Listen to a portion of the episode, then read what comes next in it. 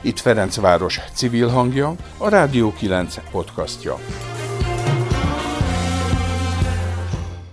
November 25-e van a nők elleni erőszak megszüntetésének világnapja. A latin-amerikai és karibi térség első feminista találkozóján nyilvánították ezt a napot, a nők elleni erőszak ellenes világnappá 1981-ben. A találkozó résztvevői határozottan elítélték a nemi megkülönböztetésen alapuló erőszak minden fajtáját, a családon belüli erőszaktól, a nemi erőszakon és a szexuális zaklatáson át az állami erőszak különböző formáig, beleértve a női politikai foglyok kínzását és bántalmazását is. Azért választották november 25-ét, hogy így emlékezzenek meg a Mirabál nővérekről, Pátriáról, Minerváról és Mária Terezáról, akiket 1960-ban ezen a napon gyilkoltak meg brutálisan a diktatórikus Dominikai Köztársaságban. 1999-ben az ENSZ hivatalosan is a nők elleni erőszak megszüntetésének világnapjává nyilvánította november 25-ét. Hízlelgessük csak, ez 22 éve történt. A téma azonban sajnos továbbra is aktuális, itt a Ferencvárosban is. Üdvözlöm a hallgatókat, Zinger Edi vagyok. A mai podcastban Lombos Petrával fogok beszélgetni, aki februárban már nyilatkozott a Rádió 9-nek a Ferencvárosi Védett Lakásprogramról, most pedig arról beszélgetünk, mi az, amit még tesz, illetve tehet a Ferencvárosi Tanácsadó Központ a kapcsolati erőszak ellen, melynek Petra a vezetője. És mi mit tehetünk? Hogyan segíthetünk mi Ferencvárosi lakosok?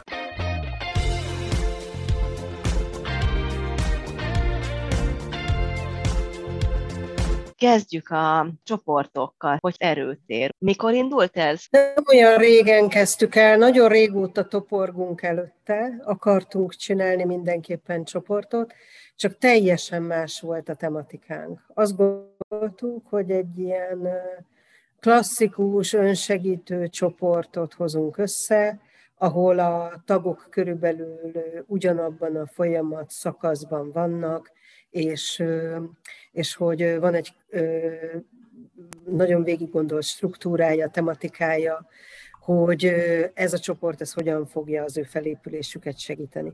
És aztán addig gondolkoztunk, tervezgettünk, amíg mindezt elengedtük, és azt mondtuk, hogy sem az idő ebben a, a negyedik hullámban nem fogunk tudni várni annyi embert, hogy el tudjunk indítani egy homogén csoportot, meg hogy valahogy úgy túl gondoltnak éreztük egy idő múlva. Minél többet gondolkoztunk rajta, annál terveztük, annál túl gondoltabb volt. És akkor egyszer csak azt mondtuk, hogy most már nem várunk semmire, hanem ősszel egyszer csak meghirdettük, meg azoknak az embereknek sem akartunk már tovább visszaélni a türelmével, akik már kapcsolódtak hozzánk egyéniben, dolgozunk velük együtt, és hogy tulajdonképpen arra vártak, hogy elinduljon ez a csoport. És akkor most egy teljesen más koncepcióval csináljuk, azt mondjuk, hogy hetente egyszer biztosan találkozunk, szerdánként kettő és négy óra között, és hogy tulajdonképpen mindenki csatlakozhat. És így ez egy csoport kezdetén vagyunk, tehát ez még nem, nem erősödött meg, de nagyon sok lehetőséget látunk benne. Vannak olyanok, akik sok-sok éve kiléptek már bántalmazó kapcsolatból, veterán túlélők, viszont vannak olyan tapasztalataik, amiket szeretnének, hogy, hogy ne vesszen el, hanem a többiek rendelkezésére bocsátják. Van olyan, aki most, most fontolgatja azt, hogy változtatnia kell, és, és hát mindenféle állapotban lévő, lévő emberek vannak, és hogy azt vettük észre, hogy azért ez a, ez a közösség ereje, ez, ez már is így az első alkalmak után elkezd működni.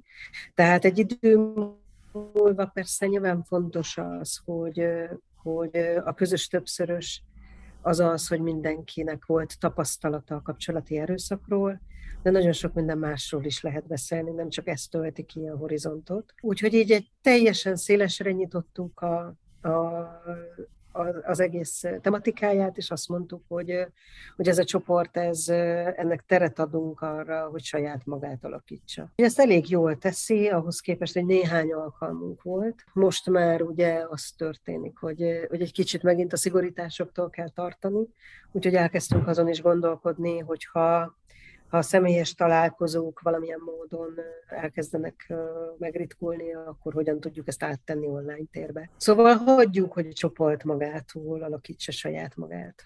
Ugye eredetileg valami olyasmi volt a koncepció, hogy meg volt szabva, hogy így nyolc alkalmasra terveztétek, meg aha, hogy te, hogy... Igen, szóval az átcsoportnak megvannak a maga, maga a keretei, és az úgy néz ki, hogy hogy szerződünk arra, hogy, hogy mennyi időt töltünk együtt, szerződünk arra, hogy kik léphetnek be a csoportba, általában két-három alkalom után bezárjuk a csoportot, és azt kérjük a csoport tagjaitól, hogy ha csak nem jön létre olyan speciális élethelyzet, akkor ne is lépjenek ki a csoportból, hogy kérünk arra elköteleződést, hogy minden alkalommal vegyenek részt, és hogy ez sok-sok olyan veretes nagyon fontos szabály, amit viszont most itt túl soknak éreztünk, és azt mondtuk, hogy nézzük meg, hogyha elengedjük mindezeket, akkor attól még tud egy csoport működni, és úgy tűnik, hogy tud. Aha, és hány fővel tud ez szerinted maximum működni? Tehát van-e valami felső limitetek, hogy oké, okay, hogy nyitott, de hogy ha most annyian jönnének egyszerre, akkor van-e olyan, hogy mit tudom én, szétszítek kettőre, vagy marad így?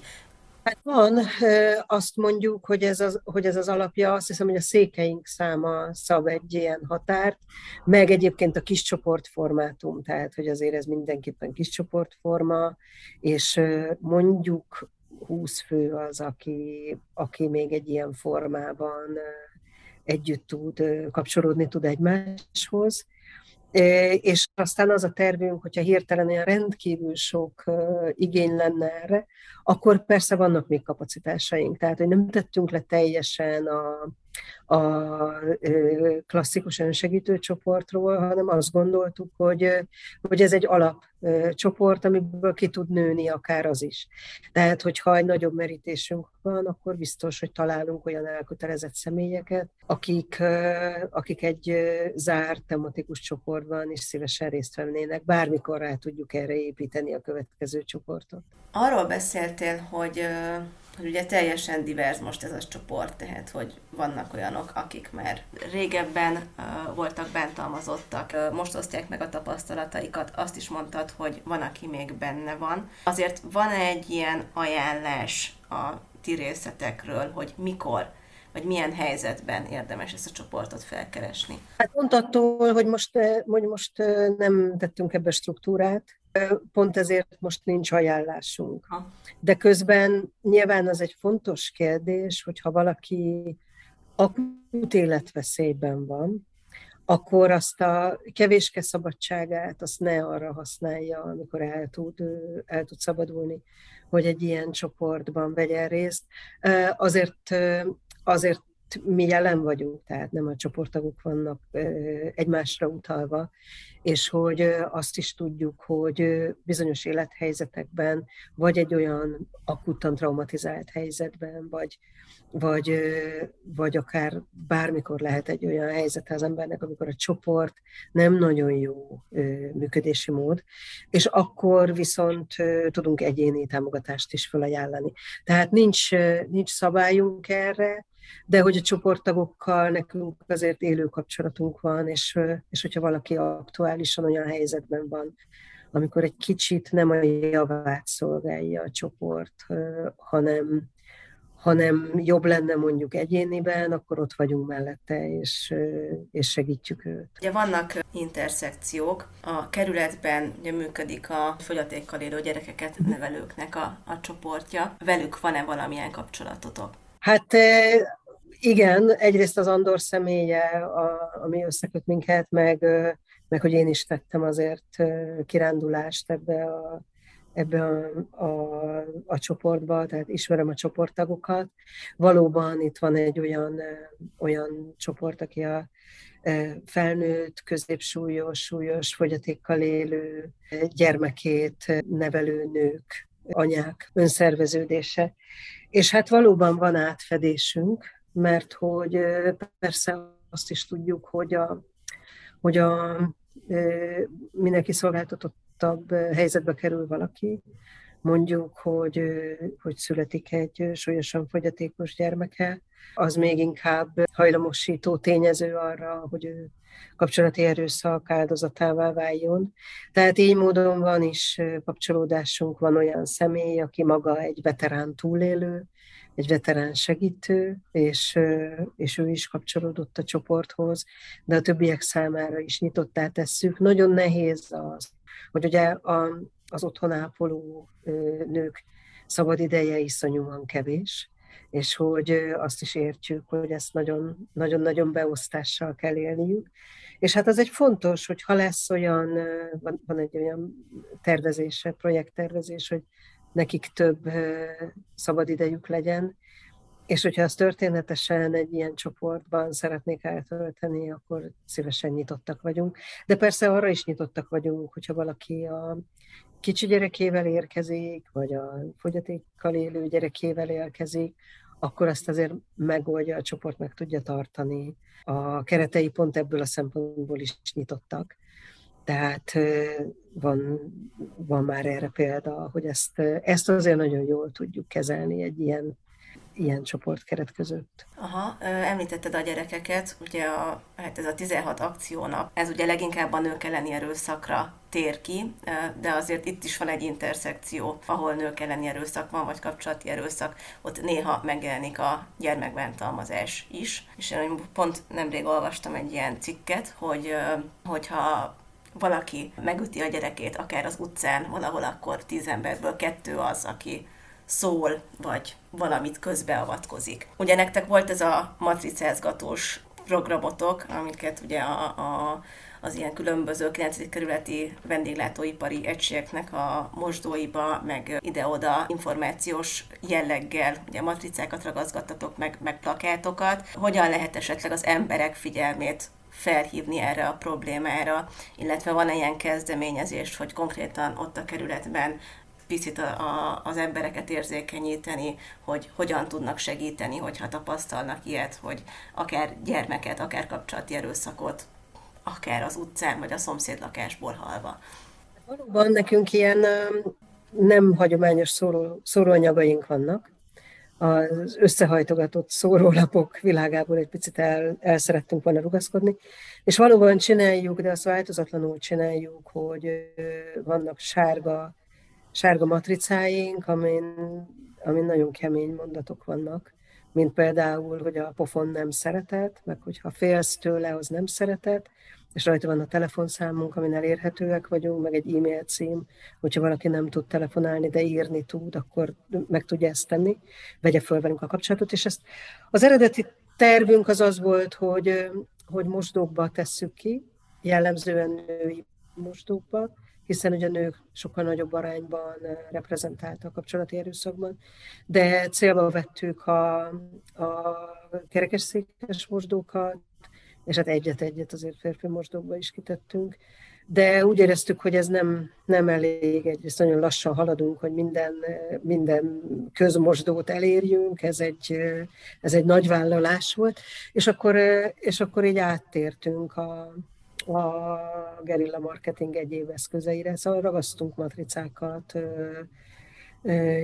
sok helyre, és egyre több mindenkit kértünk meg arra, aki velünk kapcsolatba került, hogy ő maga is ragasszon matricákat. Tehát az egy, az egy nagyon fontos hálózat kezd kialakulni, aki a sárga gondolatbuborék matricáinkat ragasztja. De nem csak a, ezek kemény mondatok, ami az áldozatoknak szólnak, de nem csak az áldozatokat szólítottuk meg, ott az egy kicsit hagyományosabb, egy, egy olyan információs plakátot állítottunk össze, ami nagyon sok telefonszám van.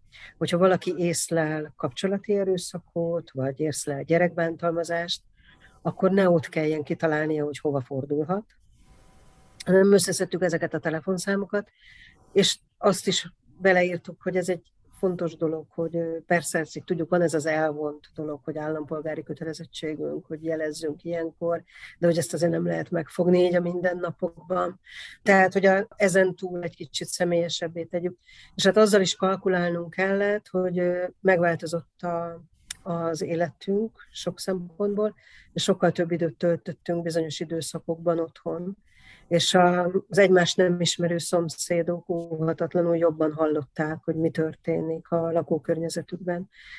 Tehát, hogy az is egy fontos, fontos üzenet volt, hogyha hallasz valamit a lakókörnyezetedben, akkor, akkor ne hessensd el ezeket a rossz érzéseket, hanem hogy segítünk abban, hogy, hogy hogyan szólj jól.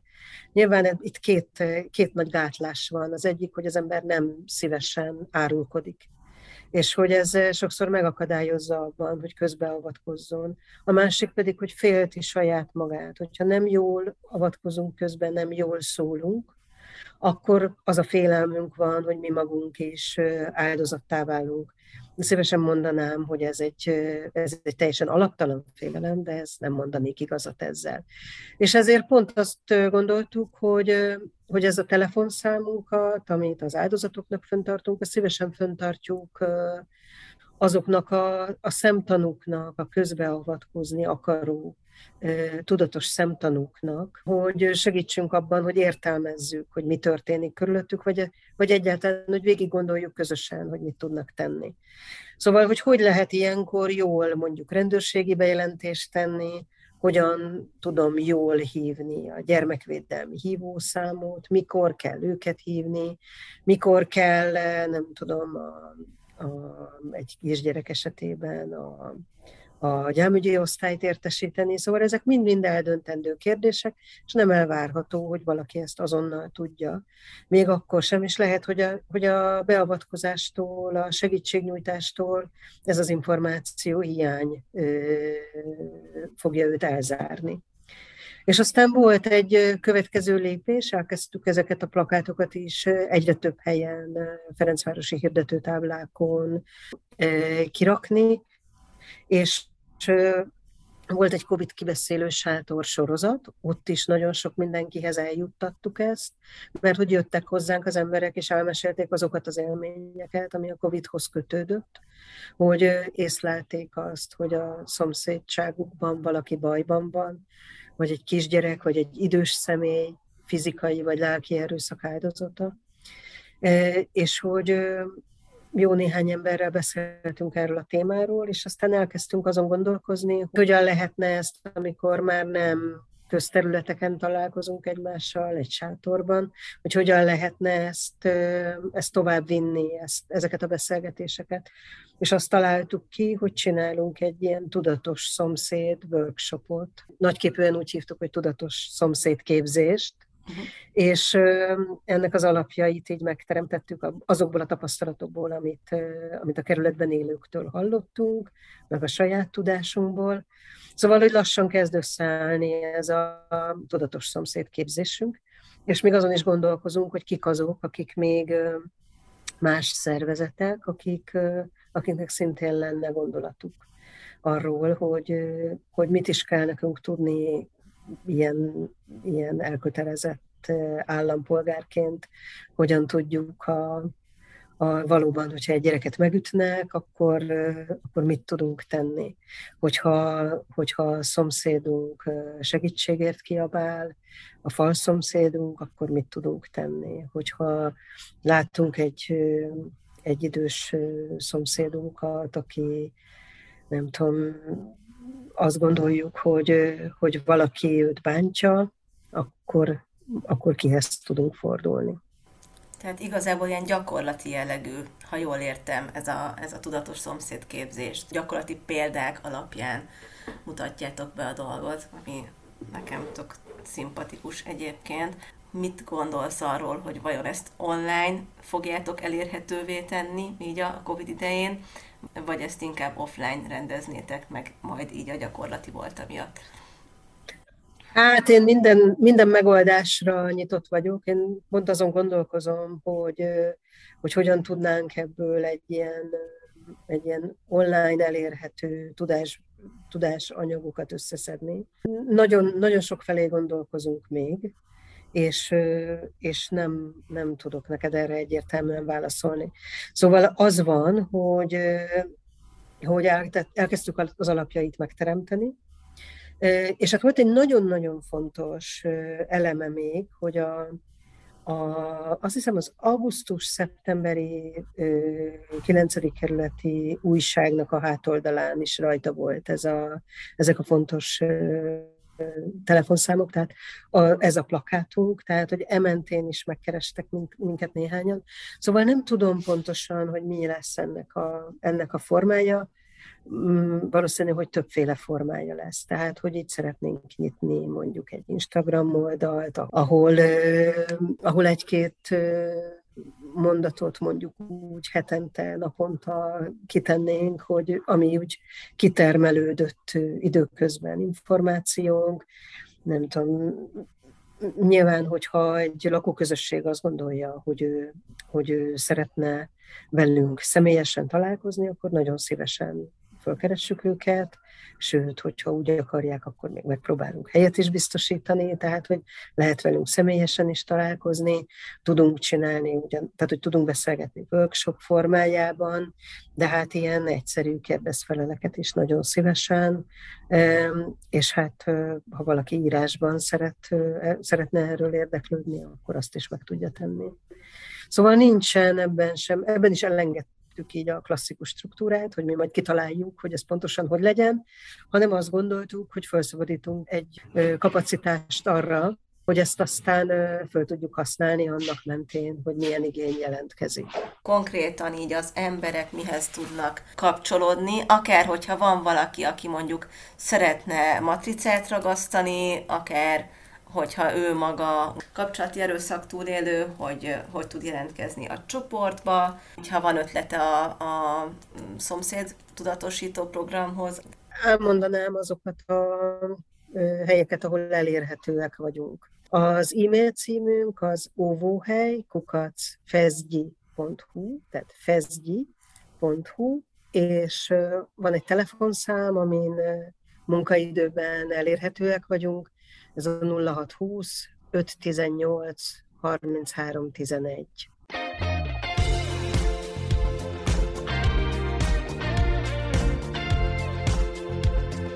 Facilitált támogatócsoport, matrica kampány, tudatos szomszédképzés. Olyan programok, amik felhívják a figyelmet arra, hogy a kapcsolati erőszak jelen van, létezik és kell is ellene tenni. Lombos Petra, kapcsolati erőszak szakértővel beszélgettem arról, hogy hogyan segíthetünk mi Ferencvárosban. Egy programajáró erejéig pedig átmegyek most a szomszédba, Holnap és holnap után, tehát 26-án és 27-én a kesztyűgyárba érdemes ellátogatni a 16 akciónap a nők elleni erőszak ellen rendezvénysorozat keretében. Szó lesz a bántalmazó kapcsolatok jellegzetességeiről, az egyenlő szexről, megtekinthető a Kérte című színi előadás is. A pontos program a 16akciónap.org oldalon található. A 16 akciónapot egyébként 1991 óta világszerte november 25 a nők elleni erőszak felszámolásának világnapja és december 10 az emberi jogok világnapja között rendezik meg. A kampány rávilágít, hogy az állampolgároknak kötelezettsége felelősség van etéren, és cselekvésre hív. A hatékony és szakszerű állami intézményi hatósági fellépés a nők elleni erőszak minden formájának megszüntetése érdekében. Cselekedjünk mi is, informáljunk, támogassunk. Zinger Edith hallhattátok. A podcast elkészítésében segítségemre volt Sarkati Péter. Köszönöm, hogy a Rádió 9 podcastját hallgattátok. Kövessétek Facebook oldalunkat, és iratkozzatok fel a csatornánkra a Spotify-on. Szép napot kívánok! Ez volt a Rádió 9 podcastja. Bővebb információ honlapunkon, a radio9.hu-n és Facebook oldalunkon, ahol várjuk észrevételeiket.